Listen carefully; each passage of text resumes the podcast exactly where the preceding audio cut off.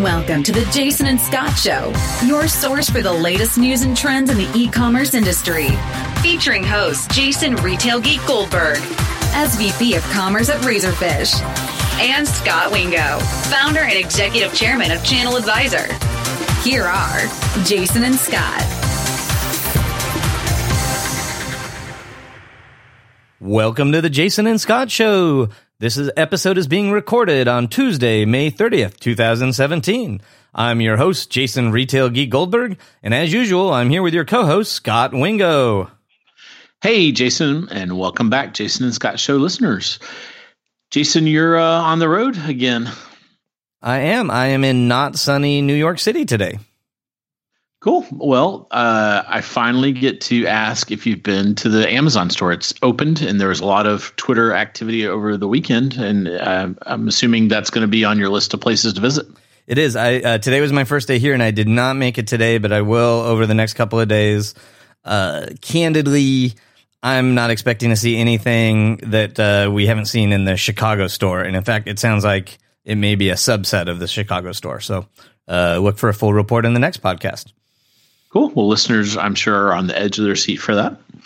And uh, well, folks, one of the topics we cover a lot here on the Jason and Scot Show is what I like to call Mallageddon.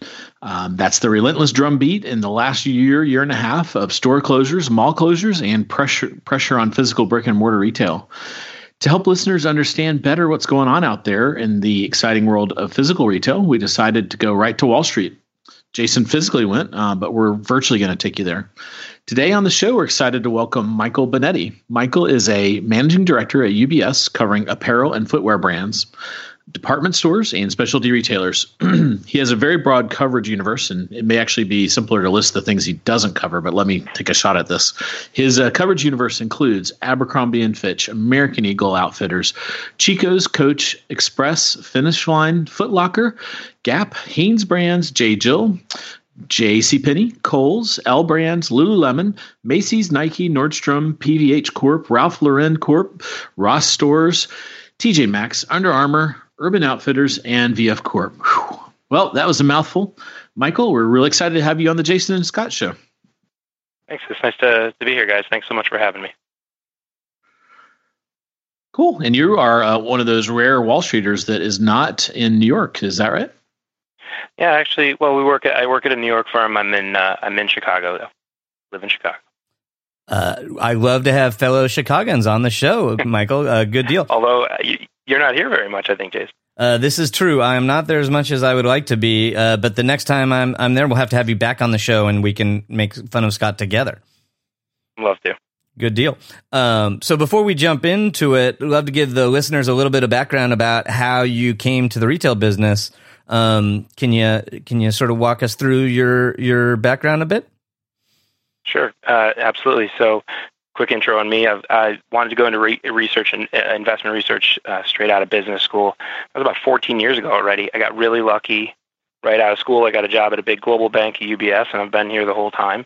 Um, I started out just randomly getting a job on the consumer and retail team as an associate on the restaurant sector, but that sector didn't have enough Amazon risk for me. So about nine years ago, they asked me if I wanted to cover some of the retail stocks.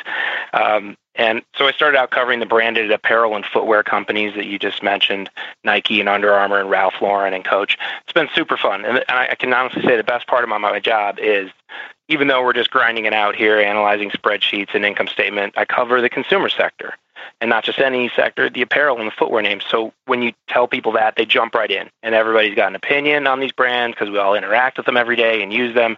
And I can't tell you how many times, you know, people outside of the industry try to try to help me out with my stock calls with stories about how many kids on their kids soccer team are wearing Under Armour and Nike and uh, versus what they used to be. So it's great. Everybody knows these brands. Uh, about five years ago, UBS asked me to have the department stores, um, and those guys have a lot of secular challenges today, but they're still really big companies. Um, and it's really important to where Americans shop for these categories. And then about two years ago, we added the off-price retailers you just mentioned, like TJ Maxx, and some of the mall retailers like Lululemon and American Eagle. So pretty broad coverage at this point, um, but really really lets us get at the heart of everything that's in the consumer's closet, the brands they buy, and, where they go to buy them. Nice. And Michael, is it, it's ironic if you would have stuck it out in the restaurant industry long enough. I have a feeling the Amazon risk would have eventually gotten there. That's true. Eventually, we'll get there. Uber's getting there too, right? Exa- exactly. Yeah. Or you could have jumped to cloud computing and avoided it. Oh, wait. right. maybe like lo- Nothing's logistics or telecommunications or something like that. Maybe. Cool. Well, let's kick it off kind of at a 30,000 foot level. Um, it's here, we're right in the middle of Q2, kind of two thirds way done with the quarter. Uh, we've seen the Q1 results come out, and then we're starting to see the same store sales for May. Um, so we have a pretty good read on how 17 is shaping up for folks. Give us a give us kind of broad overview of what you're seeing out there. Yeah, so first quarter was, you know, by any stretch, quite a disappointment. And on the first quarter earnings season conference calls, that's when we heard from, you know, the management teams of these companies giving us their outlook for the year for second quarter. And I would say the thing that's different is that they're trying to embrace a more conservative posture and realize that, you know, they don't know what's coming as well as they thought they had the last few years. So we've learned, um, you know, from some painful quarters in retail over the last two years. People have become more conservative as they as they look at you know their first quarter results, which broadly missed you know expectations uh, that they had internally and our own expectations on Wall Street. Um, they've taken a pretty conservative posture. Uh, for May, the results have been mixed. A lot of these guys reported, you know, middle of the month when they had, you know, sales numbers moving around around Mother's Day and things like that. So I think people, it, it's tough to say if, if a lot of these companies are being conservative because they don't have a clear view with the calendar shifting around or they're just plain not liking what they're seeing and wanting to stay on the very cautious side. So I would say in general, the same store sales outlook for the near term and for the year um, have, have moved down uh, from these companies uh, as a gauge of what they think is going to be happening uh, over the next you know, three, six, nine months. Interesting. Are there um, so if you look at your coverage universe, who's kind of on, you know, um, I don't know how you you do your ratings, but you know, sure. anyone anyone that you know when when you're out there talking to investors, who do you usually kind of point to as as someone that's kind of surviving or, or doing well right now? Yeah, I would say probably the the best example would be you know PVH Corp, which you know listeners may remember as the old Phillips Van Heusen company, uh, but they you know shortened their name to PVH a few years ago. They own Calvin Klein and Tommy Hilfiger, name you know brands that they're much more well known for uh, these days, and they've just really positioned themselves well. Um, it's it's surprisingly you know within a group that includes Nike, it's the most global name in our coverage. They have they have a full blown four region business: Asia, Latin America, Europe. So they've got a lot of global white space to attack, and they're they're doing a really good job with it. Um, and you know, I would say that names with as much momentum as, as that right now are very few and far between. Mm. Uh, Ross Stores had a good, you know, the off pricers. Everybody loves value. It's America after all, right? Who doesn't love low prices? The off pricers, Ross Stores, and TJ Maxx had good quarters. Um, but beyond that, as far as just the main mainstream retailers, PVH is a fairly limited story right now. PVH is interesting because when I think of Tommy, I think Ralph Lauren. Um, but Ralph Lauren, you know, is is not doing uh, terribly well right now. Is, is, it that global diversification that they have, or like what what is it that's setting them apart? Yeah, Tommy's um, you know, much you know, as much as your your listeners maybe in the US here and know know the brand here, it's a much more powerful brand in in Europe even than it is here and now starting to expand pretty aggressively um, into Asia. So Tommy has its origins obviously in the US in in the 90s. It was very popular and it kind of went by the wayside and went out of fashion, but they really restored a lot of strength to the brand in in Europe and it's really a great uh you know, basics, preppy, red, white, and blue type brand in, Europe, and it's got a lot of momentum there. Ralph Lauren on the other side, I guess, and Tommy was coming from a lower base, so you know, for them to grow and succeed was a little bit, um, a little bit easier during the most recent few years when Ralph got really big and really broadly distributed, selling a lot of similar products, you know, the red, white, and blues, and you you know what's happening in the end markets and the retailers um, right now that are that are most of them are going backwards. Um, so if you were really big heading into the going backwards, it's been even more painful for for brands like Ralph Lauren. And uh, Michael, one of the things that that I've noticed, it, it sounds like in North America, like the the biggest compliment you you give someone is that they're doing less badly than the than the industry as a whole. It, yeah. Uh, I mean, is that right? Like, are are there any even like really small apparel brands that you think of and you say like, wow, they're they're really growing or bucking the trend, or or is it like uh, just a sort of a universal axiom at the moment at the moment that that apparel is pretty tough in North America? Yeah, it's more universal than it has been. When I first covered the sector, you know, in the late 2000s, even in the recession, there was there was moonshot little companies that were clearly going somewhere, like Under Armour and Lululemon. They were just moving really, really fast, um, and they were big enough to be on people's radars in the investing community. There's not a clear-cut subset of, of small brands or retailers like that um, today. The ones that are the most interesting are ones that are kind of got one foot across the, the bridge into into e-commerce and digital, and they're not quite big enough to be public companies yet. So we cover brands like we, I cover companies like VF Corp that owns about 30 brands. They're probably looking around for some acquisitions in areas like that. Um, PVH, which we mentioned before, um, recently bought an, an online intimates business um, True Co, which is um, they they you know women go on and do a fit quiz for their for their bras and for some of their intimates and and you come out of that quiz really feeling like hey this retailer asked me some really good intuitive questions. I'm going to trust them with purchases in this category that's really specific. Um, but it's a teeny tiny brand. You know there aren't just there just aren't that many um, like the Under Armours and Lulus of a couple years ago that are um, of big enough size to be public company stocks that still fit in that very high growth uh, rate today. Interesting. It, it, it seems like one of the potential challenges, even on the acquisition front, like some of the, to your point, the sort of the the pre-public plays, the pure digital plays, the revolves or bonoboses or some, you know, I know they're not pure digital, but um, digitally native brands. The it almost seems like they're they're struggling to get big enough that they're even an interesting acquisition target for the VFs of the world. That's a that's a very very good point. And you know the the the Bonobos or Bonobos, which whichever you prefer to pronounce it, they've had you know they've had a relationship with Nordstrom for a long time. So some people have wondered if you know that would be something that would make a good pairing, or if, if Nordstrom would want to have them in house.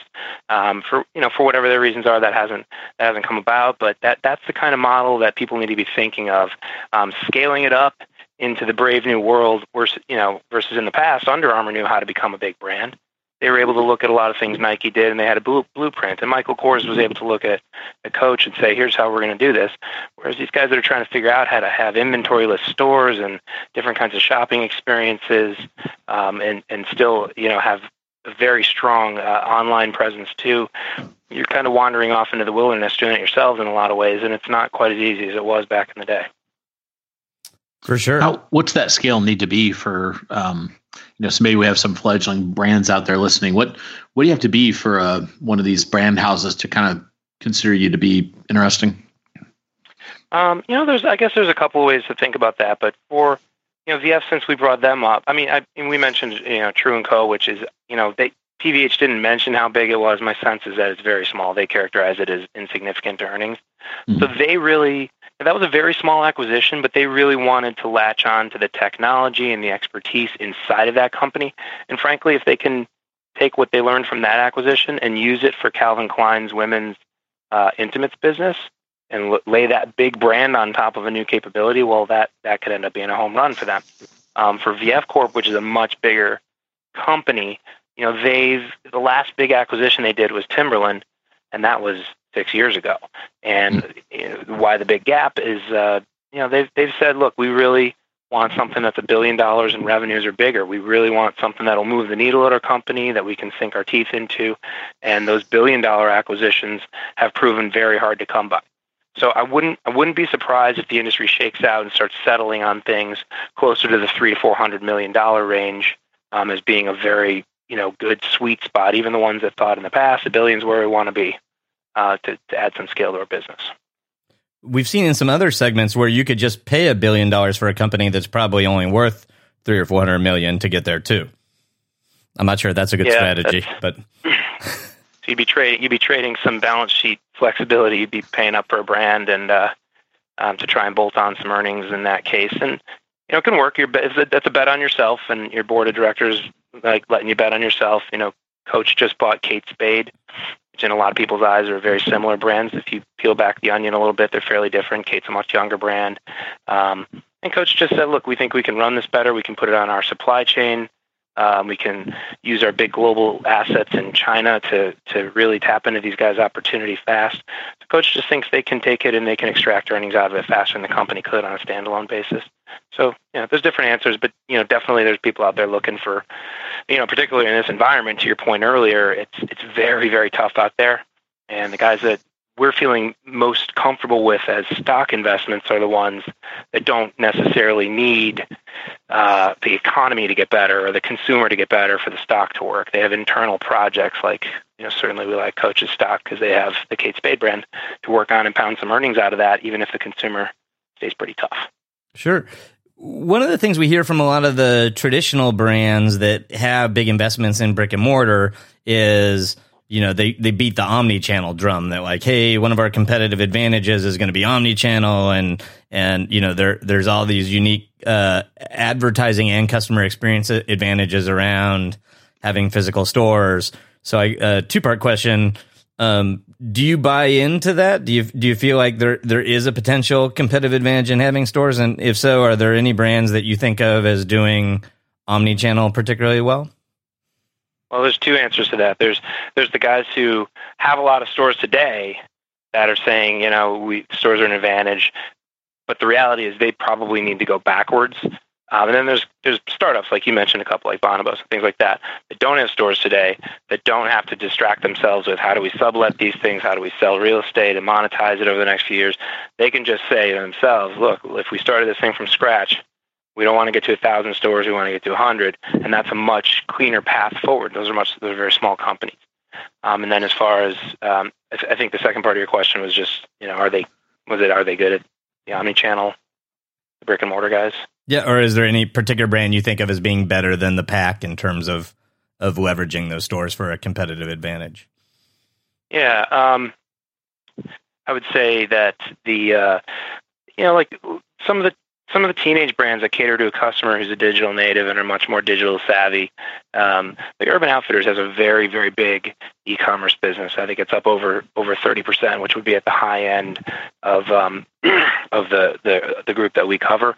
Um, one interesting little factoid was, I think American Eagle, a, you know, a smaller you know teen retailer in the malls in the U.S. on their first quarter call, I think they said that their internet penetration as a percent of sales was up something like 700 basis points year over year.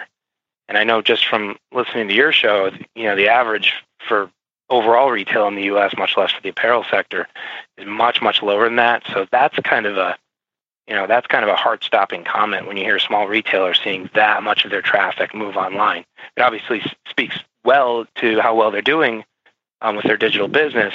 But um, that that's the kind of data point that stops. If you cover, you know, stocks like I do that have several hundred to thousands of stores, that that kind of data point makes you stop and say, "Whoa, where where are we really headed here?" Yeah, e- even if you're starting at a uh, even if you're starting at a really nascent base, that's a big number. So that uh, sure that that's very interesting.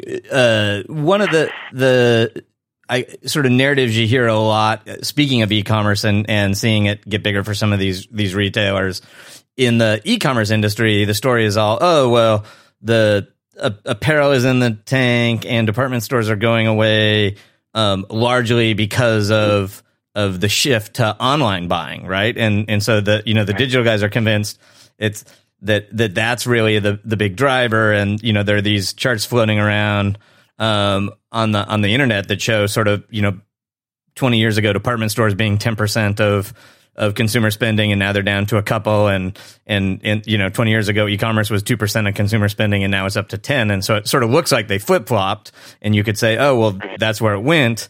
But then i know uh, you you look at all the growth in those those discount stores and it you know they, they've taken a bunch of market share from someplace. And so is i'm guessing the answer is both but it, do you have a a sense for for where where the consumer is shifting? Is it going from from uh, brick and mortar to digital, or is it going from uh, full price to off price? What's the I mean, those both those I would say those are very much both themes, and they're very they're both very very powerful. Obviously, e-commerce is irrefutably powerful, but um, you know, the, just if you look at if you just look at um, the big off-pricers. You think about TJ Maxx and Ross, and then Burlington, which has gotten to be a bigger business here in the last few years. And just look at what those those companies' percentage is of total uh, U.S. consumption in, in the apparel category, if you look at the period before the Great Recession, um, and they were just kind of humming along as a small percent of the total industry. And then when the recession hit, it was just an unbelievable ramp.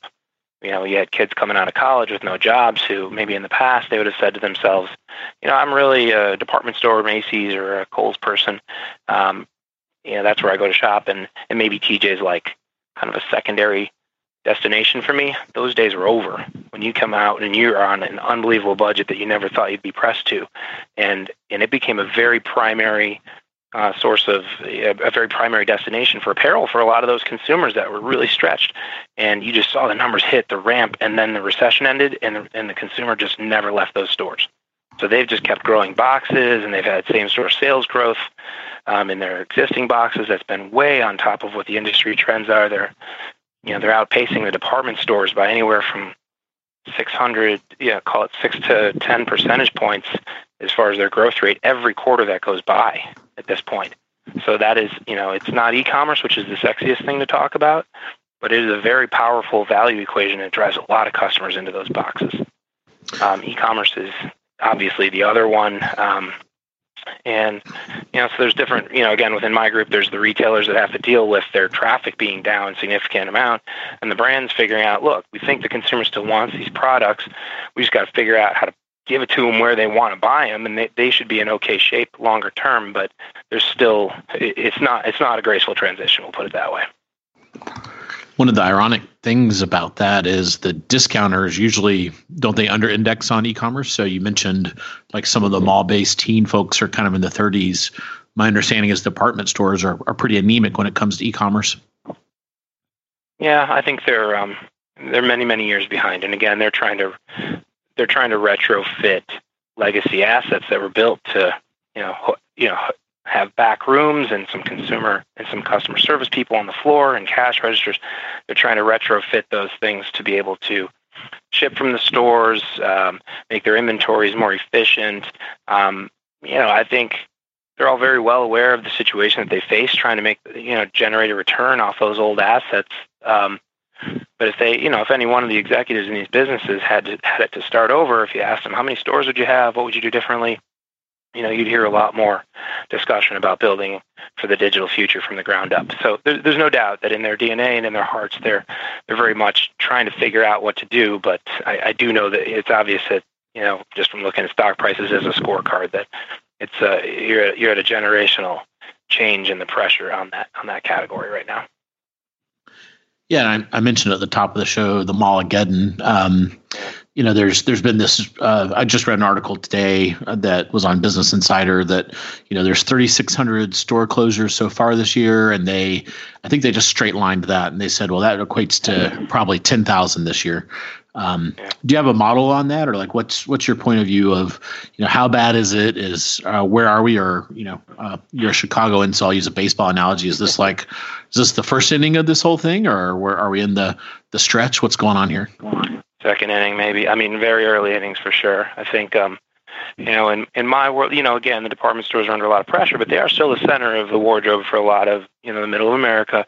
And so if you look at them as like a bellwether, you've had Macy's come out and say we're going to close 100 stores. You've had J.C. Penney come out and say we're going to close 138. Um, Sears is not a stock that we cover. They're closing a bunch of stores. Um, they've been struggling for a long time. So you look at those and you think about what those malls are going to do when the, the Macy's drops off the end of it.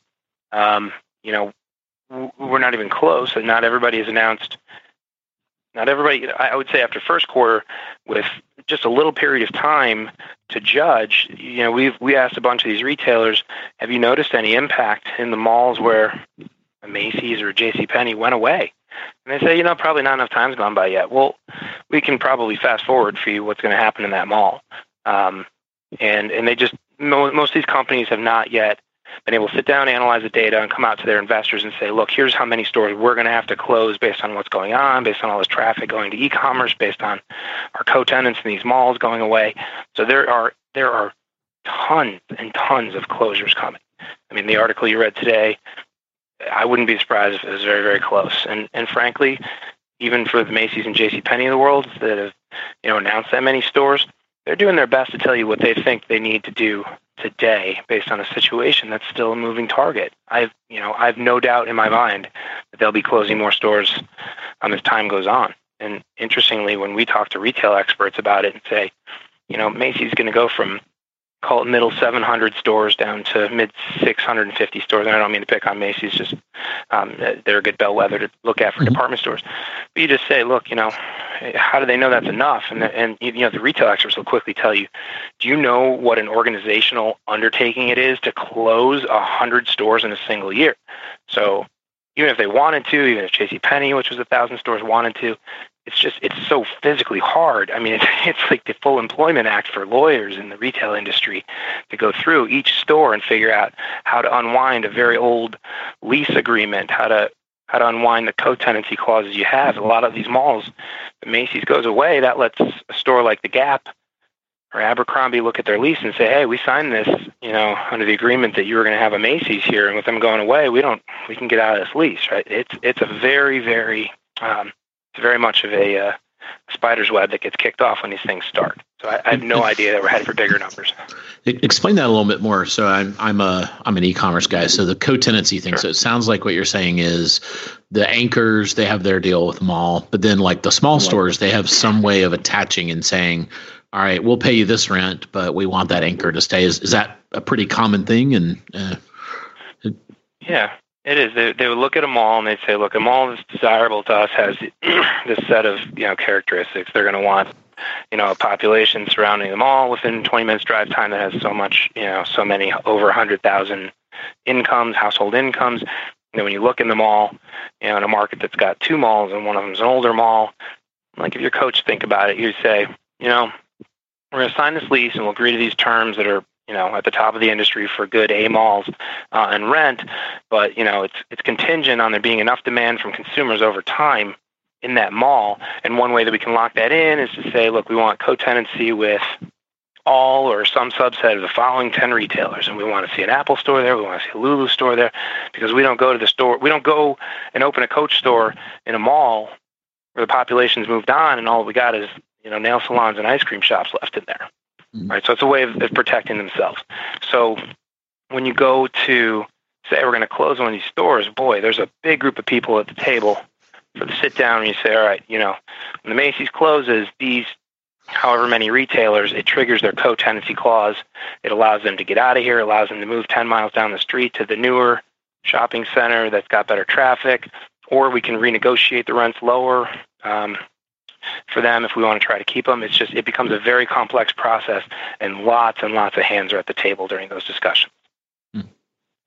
Do you have an estimate of how many malls will close? If if you're if you kind of think 10k is directionally right on stores, do you guys look at kind of what the mall impact is?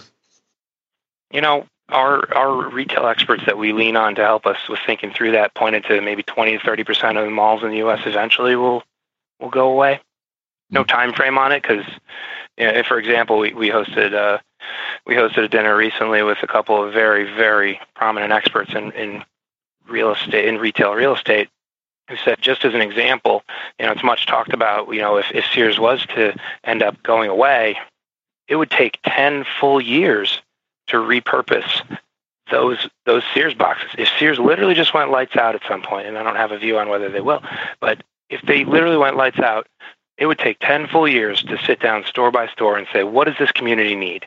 Can we convert this into a cheesecake factory? Can we turn this into a bowling alley?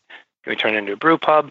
Does it need to be a call center or an industrial center, or does it just need to be pulled down?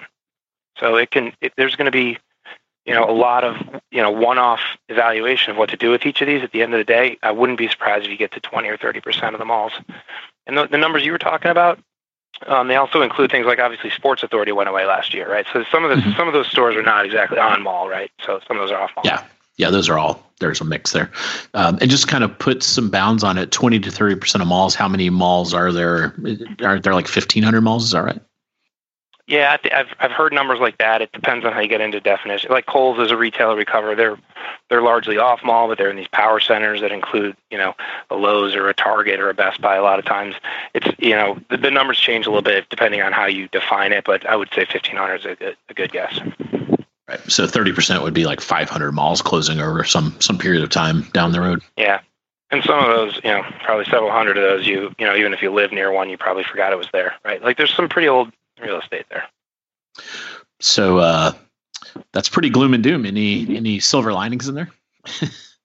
um, you know, I think that you know, in I think that I'm not I'm not like a retail is, is dead kind of person, but um, I do think we need to you know get get the, the total industry store count down much much lower before returns and margins can stabilize on you know from a lower base of assets from a smaller number of stores. Um, so I think that pressure is going to be on right now on the retailers to you know move aggressively to reposition themselves to be able to kind of work through some of what's coming for the next few years as the consumers continue shifting online. And then as you get into equilibrium, those stocks will have a little bit easier time. The brands, like I said, though, the brands that are sold within those, and this is part of it, right? Like you think about, you know, a Macy's or even a Sports Authority or a Foot Locker. There's a lot of their businesses selling other people's brands. And in the example of Foot Locker, you know, Nike and mm-hmm. Adidas and Under Armour, they went and built big, strong, cool websites over the last five years too, which didn't exist before. So you've got you know, the brands that are sold inside your boxes available to consumers elsewhere in some situations. So as you kind of work through that, you say, all right, well, you can see some natural advantages for the brands who, you know, they don't have to worry about, you know, taking down all this brick and mortar that they set up over the last hundred years or whatever it might be, but they got to figure out how to get their product to where the consumer wants to buy it in big size, and you know, tricky. In in Europe, they've got they've got big online retailers that are not called Amazon. Believe it or not, you know they've got like Amazon, they've got ASOS and Zalando's and things things that are called different names in Amazon because not everybody wants to shop for everything on Amazon. Um, we don't really have that in the U.S. I don't have any public companies to cover in that are just retail and apparel. Uh, sorry, apparel and footwear retailers online. So it's really about just figuring out, you know, where the consumer is going to buy these products in five years. And frankly, that's the that's the question that would flummox these brands the most right now. If you ask them the very simple question to a big, sophisticated brand company, just say, hey, you know, right now you're sold in every one of Macy's doors or every one of, um, you know, uh, with some other sporting goods stores doors. Where's the consumer going to buy your product in five years? It's it's surprising to hear how unsophisticated of an answer you get from some people, and it just tells you that very smart people really don't know exactly where the ball is headed right now. Yeah, I mean, it is the obvious answer for those brands that they have to go direct? Is that what you're seeing, or what other answers do you get? I mean, some of some of them will, yeah, they, they should all they all have to have a direct business. There's no doubt about it. Your your own website um, will be where you, you know you have to you have to have a little bit of skin in the game to lead the retailers to show you know your third party retail. If you're Nike and you say look we we showcased this product this way. It did really good. Here's a bunch of the data behind it. Um, let's let's build out some things on your website to maximize this opportunity that came along. Um, you should use it to showcase your very best product your elite pinnacle product you should you know use it to showcase um, a very wide array of your product um, and then you have to go out to the brick and mortar world or to the to your third party retailers, and you got to segment the product. You got to make sure it's not the same, you know, Nike exercise shirt at Macy's that it is at Kohl's, that it is at J.C. Penney. It's got to be different product, and the consumer needs to get different things um, in different places. So that it does, you know, I think that the next five years will be easier for the brands because they don't have a brick and mortar to deal with, but they're not they're not free of you know things like that to scratch their head about and say, okay, this does shift quite a bit of burden to us. Do we go to Amazon? Do we even go? Because a lot of the a lot of the concerns they have with Amazon today are concerns they had with other blank, you know, insert name of huge retailer from the past. You know, Hanesbrands we cover, they've they've been dealing with you know Walmart's temptation to want to carry this very strong brand that a lot of Americans like on their shelves, but at the same time, it's really profitable for Walmart to go and manufacture their own private label underwear and put it on the shelf next to Hanes. So it's not, you know, Amazon, a lot of the problems and concerns they have about going into Amazon and what it means for them, not exactly brand new to them, but it is, you know, the next round of, of old retail problems. Yeah, it, that, it's interesting. So, you know, we've had a lot of brands on the show. Um, and obviously a, a big topic for them is, is going direct. Like it feels like one of the big impediments to going direct, not impediments, but downsides to going direct for them is they sort of benefit from the inefficiencies of the wholesale market. So you're you're Nike and you you come out with a new SKU, and before there's any consumer demand for that SKU, all the wholesalers have to buy enough to fill all their shelves. And so when when your distribution channel gets way more efficient and you're you're you know selling through Amazon on demand or through your own website on demand, um, suddenly you're not selling those shoes until the consumers actually want them. So that feels like that's a little bit of a challenge on the brand side. And then at the same time, those wholesale retailers are looking at their future and saying, shoot, uh, there aren't going to be a lot of middlemen in the future. If if we want to, you know, maintain our relationship with the consumer, we we need to build our own brands. And it, it seems like we're watching a lot of retailers kind of moving beyond private label and trying to build their own aspirational brands. And you you know, you certainly like uh, Amazon's got a full complement of a, of of new apparel brands, but you also see uh, Target and you know, uh, rumored Best Buy or rumored Walmart acquisitions, and all, all, these these traditional wholesale retailers look like they're investing in the brand space. Are we on a collision course? Um, again, it's not a new problem. You know, I, probably half of the products sold at uh, J.C. Penney or at a Kohl's are private brands, private or exclusive brands that they you know design and develop in house.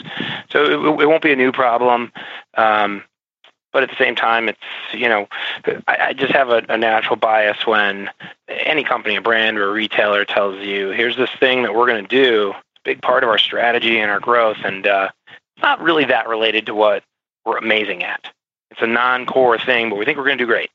like, all right, we're going to, you know, we're going to develop luxury and aspirational brands in here inside this company it's got a lot of expertise in real estate selection and product, you know, procurement and, and curation of really cool collections of apparel for consumers. And all of a sudden, we're going to actually design it now. We're going to find relationships with factories in China to do this efficiently and you know, build sourcing offices on the ground there.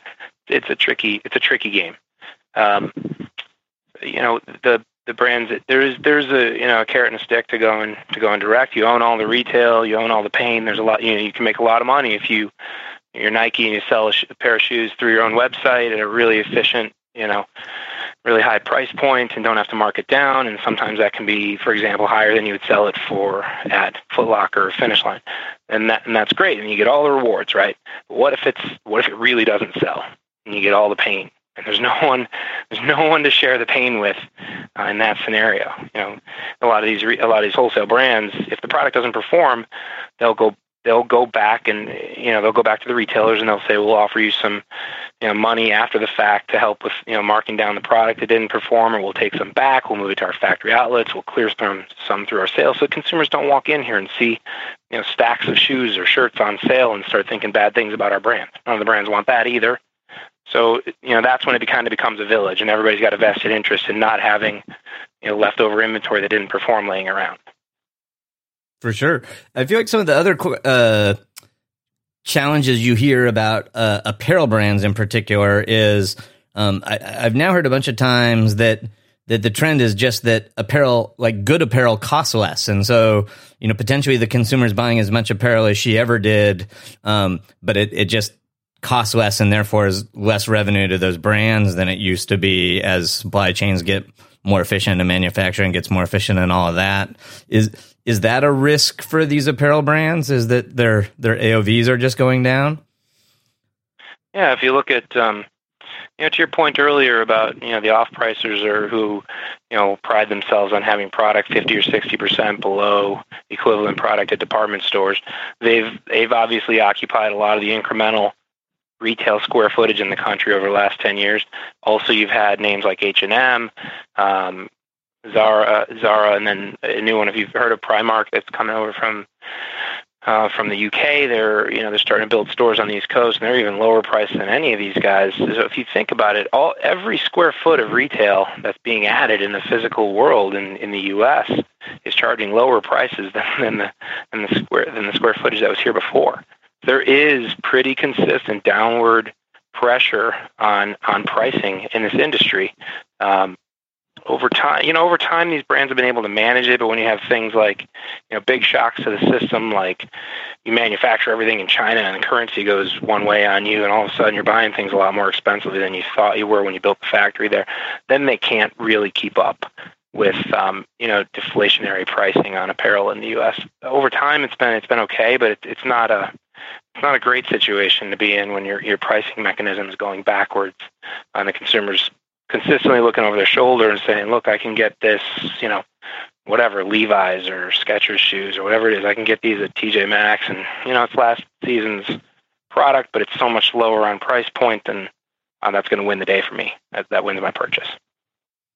Yeah, got it. And then I guess just one more on brands. Um, the other thing you hear is that the just the basic model for creating desire for a particular apparel brand has dramatically getting disrupted, right? And so you know that you hear the old model kind of you know you have the merchant princes, the Mickey Drexlers or whatever that decide what's going to be hot, and um, they uh, they you know go to fashion week and show that stuff and it, it takes them like nine months to to uh, get those products into the market and everyone buys the same thing because it has the same logo on it and you know that these days uh, it's a lot more likely to be some micro influencer on youtube that's that's driving demand for something yeah. you know in, in, a much shorter turn than than it is uh, mickey yeah, that's a it's a great point, and you know you can speed things up a lot. Your example of Mickey Drexler is the the J Crew example, and they own all their own products, so they can say this is catching on fast. Let's go quickly. Whereas you think about the relationship that you pointed to before with like a, a Ralph Lauren and a Macy's or a Calvin Klein and a Macy's, there's only so much you can speed up when there's you know more people in the decision making chain. So there's advantages and disadvantages to being able to speed up and chase trends these days. You know, I'd say the you know the the brands every brand that opens their mouth and every retailer that's opened their mouth they've got a speed initiative going on to try and speed those things up to chase trends faster. Um, to your to your other point you know back in the day what you you know what you decided to wear and thought was cool was what you know again I'll, I'll pick on them because they're a good bellwether but what, what the good people at Macy's uh, found for you and the product that they brought to your town and put in the stores that you know made, you looked at and said that's an aspirational purchase for me. This is what I want to look like. This is what I want people to think of me when I when I dress. And and I remember I remember being a kid and you know we had to go we had to go on vacation to California for me to get a pair of Vans that I saw in a movie on some guy or something like that. Right? Like those days are done. Those days are over. So now to your point, you see somebody on Instagram, you see somebody in music videos, you see somebody on YouTube that's an influencer, or, you know, like Coach just signed Selena Gomez, one of the most one of the highest Instagram followings you could imagine. Um, so you know the amount of viewership that they get by going through her. And there's also you know with younger consumers, there's a bit of there's a bit of social currency that happens by being the first kid at your high school to show up at the party on Friday night with some brand that you saw on a, on a funny YouTube clip in the background, and you know you figured out where to find it at some small retailer in California on the internet and had it shipped to you, and that was yours. You found it and you were first, and you won. We call that the social currency of being the first one to find that. Th- those kind of things just did not happen um, 10, 15 years ago or more. So for sure, these things are changing very, very quickly. It's a whole different mindset than what old merchants who are used to really doing a great job of picking out very good collections of apparel and footwear for people thought about. It's um, it's it's very different than it was. Yeah, yeah. God bless Sean Penn for wearing those Vans in uh, Fast Times at Ridgemont High. By the way, you knew exactly what I was talking about. Huh? I'm I'm tracking. Um, you know, one of the insightful things I heard recently, and I, I wish I could remember who I first heard it from, but they they were talking about the the Instagram problem, and that like in the old days, you were, you know, if you were a kid in high school, you were one of 200 or maybe even one of 2000. And, you know, it was possible to be pretty unique by just getting to a good store and you know spending a little bit more for the the premium product or whatever. Uh, but but trying to be unique amongst your your pool of ten thousand Instagram friends um, is a is a whole new level of challenge, and you you basically can't do it in a mall. Yeah, it's it's pretty tough. You know, it's um yeah, I'm, I remember growing up and going to school, and the and the the very clear trends just ran through your school like wildfires. Like if this was the aspirational brand, if you remember some of the brands from the 80s and 90s that ran through, like in big big size um, as trends, you know, like we just we just had a big one with you know, uh, arguably still have one with you know with Adidas selling their very old, decades old, 30 year old superstars and Stan Smiths, and every kid's got to have a pair, and that was like a clear old school trend to me. Like that just came through, and that's what everybody wanted, and that's how it used to be. Those are getting fewer and, and further between. It's much more, you know, micro merchandising and individuality. Um, uh, that you know, the, the formula for that is really not you know, going to your traditional department store and seeing, you know, what they got in in the stacks and racks in those stores these days. One um one follow up on kind of the brand topic.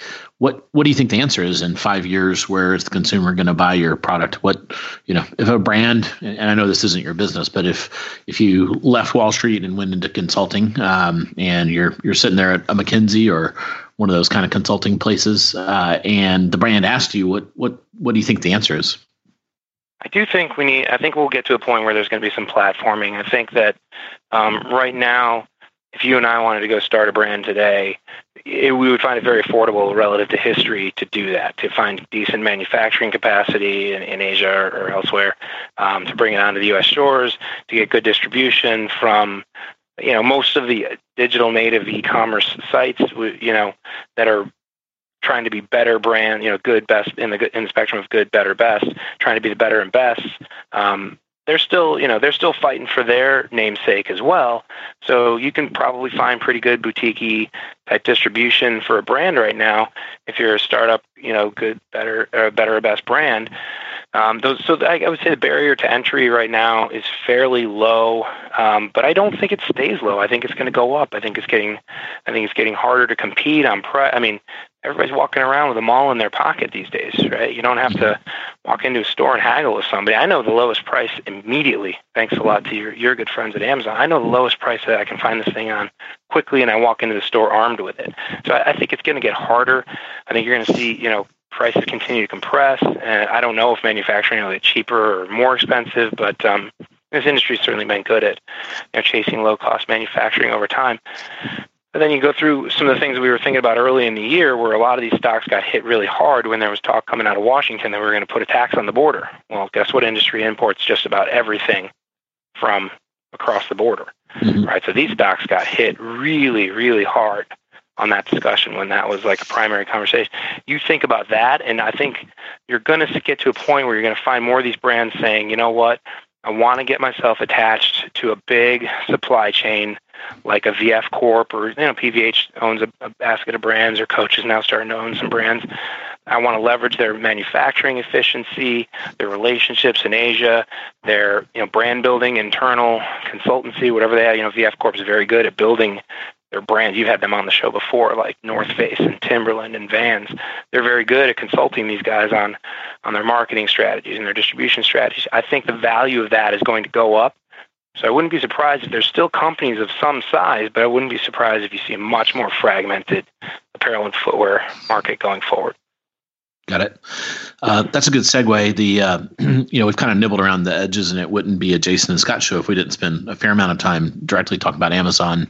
And I, I realize they're not in your coverage universe, so sure. uh, I'm not going to ask you like EBITDA to three decimal places or anything. But uh, you know how uh, from the the lens of your coverage universe, you, you had kind of Macy's probably mm-hmm. three years ago. Terry Lundgren kind of famously said, "Oh, good luck in apparel. You know, you guys won't be able to deal with the returns without having stores." And you know that that that turned out to be a bit of a bad call. Um, are are these guys still in denial about Amazon? Do they have a strategy? Um, you know, where where are retailers when it comes to their their Amazon strategy?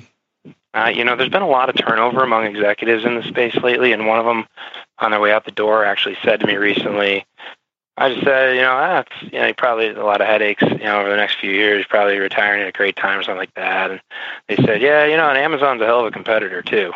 you know, they kind of course corrected me on that answer, you know, where Amazon is just, you know, if you think about your Harvard case study, what are the four drivers of a consumer purchase and think about how big convenience is and the fact that everything can get delivered to you on two days or less now, boy, that's a real kick in the gut to have to deal with for anybody. So I would say though, I don't think Terry was was 100% wrong though. I don't think you know. I, I think that the consumer does like having a place nearby to go return things. Um, I do think there is value in brick and mortar. It, it doesn't look like it in looking at some of the stock prices in my group because they're all got to go from a lot of brick and mortar to a lot less brick and mortar. But I do think there's value in a store count of a certain size, and then there's a lot of there's a lot of reality in in his comment that you know about what Amazon's gonna or not gonna want to deal with. And look, they're not gonna go away. It's a high margin category, and you can make a lot of money on it. But right now, if you look on their on their website, it really looks like it's it's much more focused on predictable um, inventories and, and categories that are more basic that they can look at and say, we know with some certainty how much of this is going to go out the door. And it's much less in categories like you would expect to see it like Nordstrom, right? As like an example of those guys got to nail fashion every quarter. It's like we're a very affluent person who cares a lot about this season and that season, goes to shop for their clothes.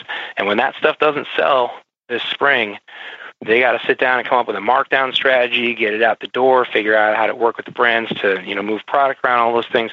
That's a whole different part of retail than just figuring out you know predictable inventory flows in categories like your basic Levi's jeans or your basic Hanesbrands, um, underwear and T-shirts and stuff like that. That you know if there's a little left over at the end of the season, it's fine, not a big deal. Um, yeah. the, the fashion categories are much tougher than that. Cool, and and you you hit on this a tad earlier, but I want to drill into it. You've you've done some really interesting research on you know what how brands should think about Amazon, um, and kind of the in your coverage universe you have the the the bookends. You have Under Armour who's dramatically embraced Amazon, and you have Nike that's essentially shunned Amazon. Um, you know what where where do you think brands should fall on that spectrum? Or you know what are they talking about? What are the kinds of topics that that brands are thinking about in this whole kind of amazon dilemma? Yeah that's a great question. We do a lot of work on that and talk to a lot of um, people in the amazon ecosystem on that. At the end of the day in this category what's specific is brands care the most about what their product looks like and and pricing. Obviously pricing everybody cares about pricing. But know, I won't, I won't name the brand, but if you go on Amazon right now and search on one of the brands I cover is very, very basic, you know, product, and it's it, you know one of the brands that doesn't have a relationship with Amazon, the search that it comes that comes up on Amazon is it won't take you long to realize that is not what that company wants its product looking like. A, a lot of it is like, dude took a shirt out of a box and it's like wrinkled and they just threw it on a table and took a picture of it. And now it's on Amazon. And so there's my like there's my like wrinkled shirt on Amazon. yeah. And that's right at the top as you search on my brand, right?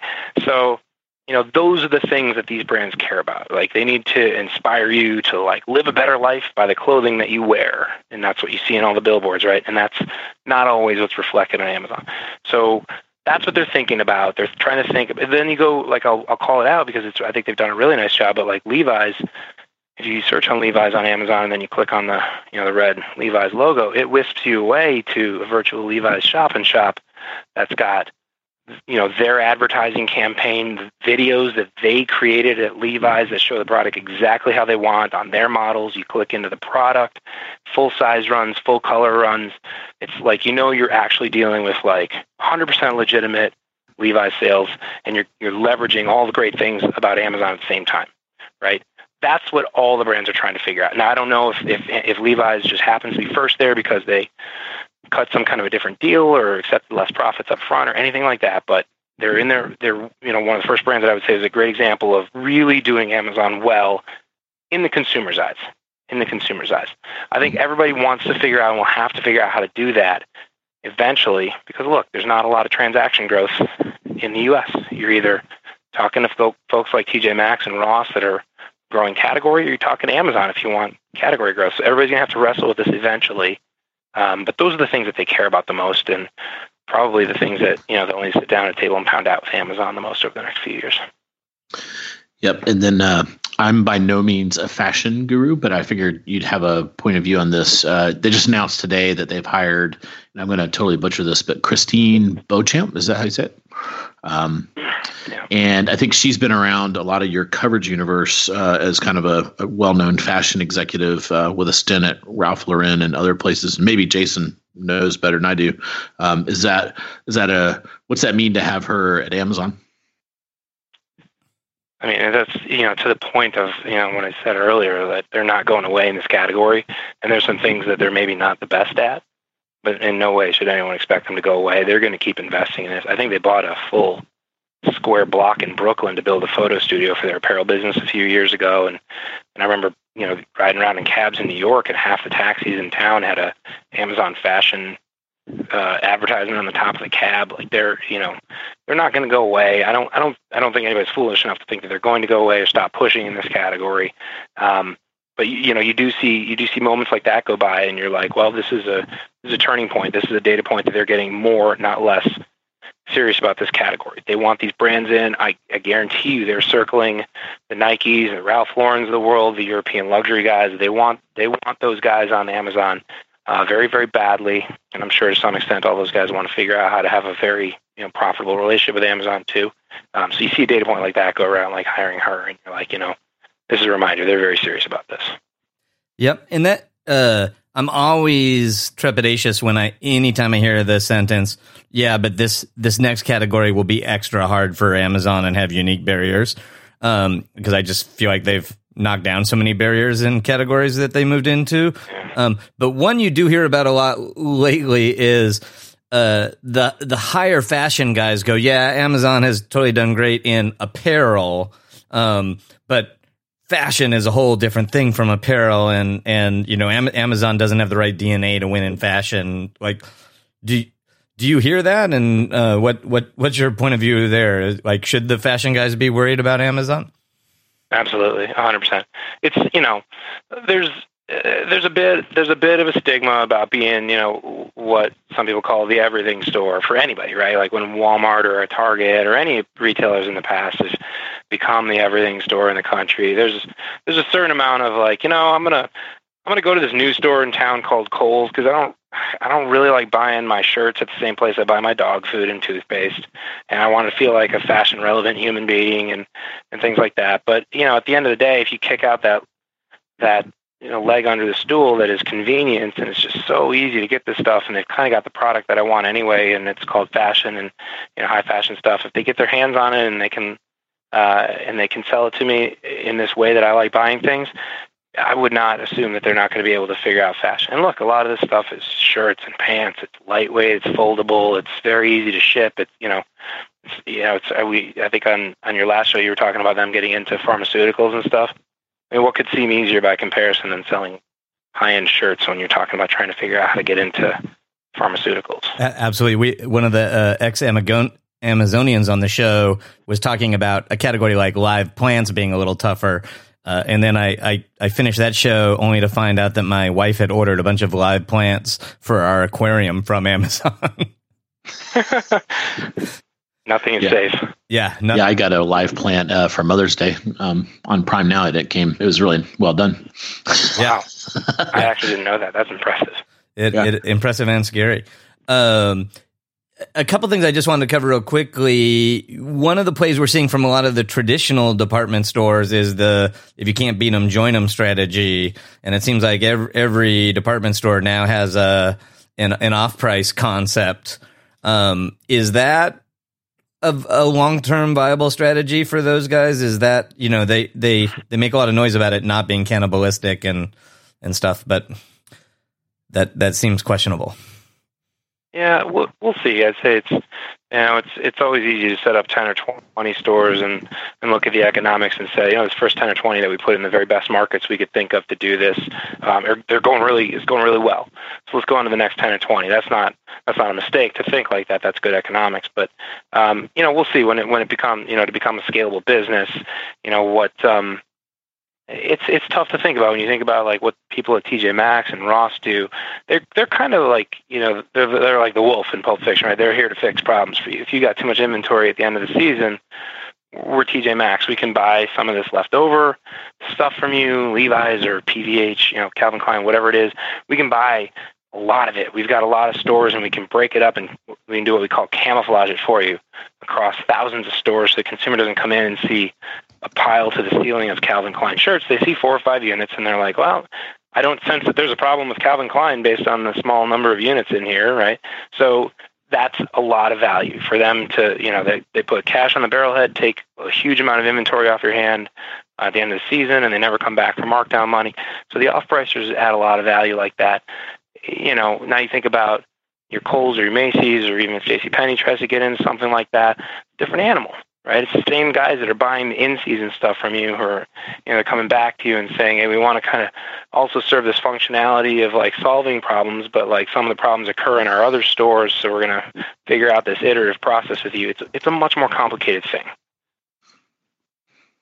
Got it. One of the um, so one of the other trends we wanted to kind of check in with you on is this athleisure kind of trend. It, it was sure. very hot and, and growing really well. And, you know, I think Lululemon's in there. You put Nike and Under Armour in there. And uh, there's a lot of other kind of things going on there. Uh, but it seems like Nike and Under Armour have, have kind of slowed down. Is, is that something else going on there or is athleisure kind of run its course? Um, I don't think athleisure's done. There's still a lot of demand from the retailers who are, you know, and questions like that. I always think about who's standing closest to the consumer and has good insights as to what the consumer is telling them they want. And you know, your Kohl's and your Macy's and your J.C. Penney's are they're all you know still expanding their their space dedicated to these brands that you're talking about. You know, Lululemon slowed down a bit in the most recent quarter, but you know, uh, I would say they're they're far from the worst situation I have in my in my coverage group. So I still think athleisure is very much a a mega trend. It's been going on. What did Lulu Lulu IPO'd in 2007, Under Armour in 2005. It's a little. I mean, it went on for a little too long to call it a, a, a fad or a trend. I happen to think that a lot of the problems right now, um, you know, even the best of the brands would have trouble when a top five retailer in the U.S. goes bankrupt, and that's what happened last year with Sports Authority. Mm-hmm. So there's all kinds of extra inventory sitting around. There's there's unplanned liquidation sales going on here and there that are causing distractions. It's you know to your point earlier, it's an industry that has long lead times. The brands order stuff from factories nine months ahead of time. It's on boats coming over from Asia, things like that. So a retailer shuts down, and we already like, but you know, what Sports Authority shut down in the middle of last year. A lot of these guys had already ordered Christmas product for them. Right, so then that stuff shows up and there's no stores, you know. Yeah. So I think that that's causing a little bit of pressure on pricing, a little too much inventory in the industry. People having to mark things down to get it out of their stores to get the fresh stuff in. Um, I, I would say there there is, to be fair, a little bit of complaining from the from the trenches about the uh, impact of some of the innovation coming out lately from the brands. It hasn't been as splashy to really give the consumer a compelling reason to to come on into the stores. Um, so I would say it's split between the two. Well, Jason and I are doing our best. Uh, I think we both invested a lot in yoga pants, so hopefully that'll that'll you help. did for yourselves, right? For yourselves. Yeah, absolutely, absolutely. We do the show wearing our yoga pants. Great. That's an that's an image I won't be able to unimagine. Um, what about footwear? Is it basically the same set of trends that are playing out there? Is there anything unique happening in the the shoe side of the business? You know, footwear it has slowed a little bit. To be fair, I would say um, you've seen a lot of momentum out of Adidas over the last year. You see Nike, Under Armour slow down on the footwear side. Um, it's in general the footwear category is I, I would prefer it to apparel. Um, it's you know it's it's it's not very hard to manufacture apparel. It's you know there's a lot more competitive encroachment. All the retailers get great product in from the brands. They eventually got to try to go figure out how to do a private label version of it, and there's nothing but factories lined up waiting to help you with that. Footwear is much different. It's actually really hard to manufacture the stuff. There's not as much competitive problems with private label and things like that. So it has slowed down a little bit. There's a little bit of a lack of innovation there, but I would I would put my money on footwear um, coming back faster than apparel, though. Interesting. So one, so we started kind of at a thirty thousand foot level and kind of take you back there to close it out. Um, sure. Sounds like we're gonna trim 30% of malls. There's a lot of stores to close. We're overstored. Um, those kinds of trends. And where, where, does it end? Do we do we level out at some equilibrium, or, do we go into a bit of a tailspin here? Because you know, um, one of the things I've seen is when these guys do close these stores, they uh, you know, it seems like they're always a little surprised by how much revenue they lost. Like there seems to be a little bit of a domino effect. I, we, we've also heard from folks on the show that it hits their online sales. How do you how do you land the plane when this is going on? And that's why um, you know to the point earlier it was about you know when you hear brands and you ask them where they're going to be distributed in, in five years, there's not clear answers. Same for, for for retailers. They're very much answering like, look, we can see uh, you know with some reasonable visibility out 12, 18 months in our business, and we think we're going to need you know call it 100 fewer stores. Let's get there and stop and you know, and and and check in again. I mean, Macy's, like I said, is closing 100 this year. They did close 60 in the prior year, and then a couple before that. So it's just is getting bigger right now across the industry. Um, I think you'll end up, you know, you'll see big broad-based chains like that, and like the four to 600 store count probably eventually. And you've got and you've got some stores like you know like Lululemon or Kate Spade, which Coach Coach just bought. That their their starting point is a very low store count, and they probably just like cut it off at that point and focus on e-com. To your point, you close a store, um, there's been there's a lot of focus on transferring your sales, right? If you're if you're J.C. Penney or Kohl's closing a store in a market, you want to try and test a few of these and figure out what's the best way to kind of redirect traffic to your next closest store or to your e-commerce site. There's a couple of these retailers that'll just flat out tell you, look, when we close a store, we lose every penny of the sales in that zip code. It literally goes to zero. And then there's more hopeful people that have closed stores that, you know, I won't single anybody out, but they say we think we can retain about 25% of those sales in a nearby store or e-commerce. I mean, the range of answers that different companies have had for what they can retain is so wide that I would consider. I, I think there's a huge amount of risk if you hear anybody tell you they're going to retain those sales, and they're putting a lot of science to it too. It's not because it's not because they're not trying to figure it out, but um, you know, so I think the store counts are going to go lower. How much sales we lose as we close those stores is very hard to predict, and then the other variable is well, what happens to my forecast I laid out here about what I'm going to retain in my stores when like a bunch of other stores around me close that I didn't really think about? And that market just goes cold or that mall goes dark or, you know, everybody just kind of reroutes to a mall down the street that I wasn't planning on them going to. Right. So I think it's going to be um, the, the ability of these guys to forecast their sales um, with reasonable certainty is, is fairly reduced right now. Very cool. And uh, Michael, it has happened again. Uh, we have used a perfectly good hour of our listeners' time. So we, we want to thank you very much for joining us. And if folks are interested in following your research online, uh, where can they find you or follow you? Um, yeah, uh, that's a that's a tougher one. Uh, you know, our clients all have access to our research. We have a lot of private wealth advisors at UBS. So if you um, if you invest through UBS, you get access to it. Um, and then we do we do a lot of media like this, so we're always uh, we're always findable somewhere. Well, thanks for joining us. We really appreciate it.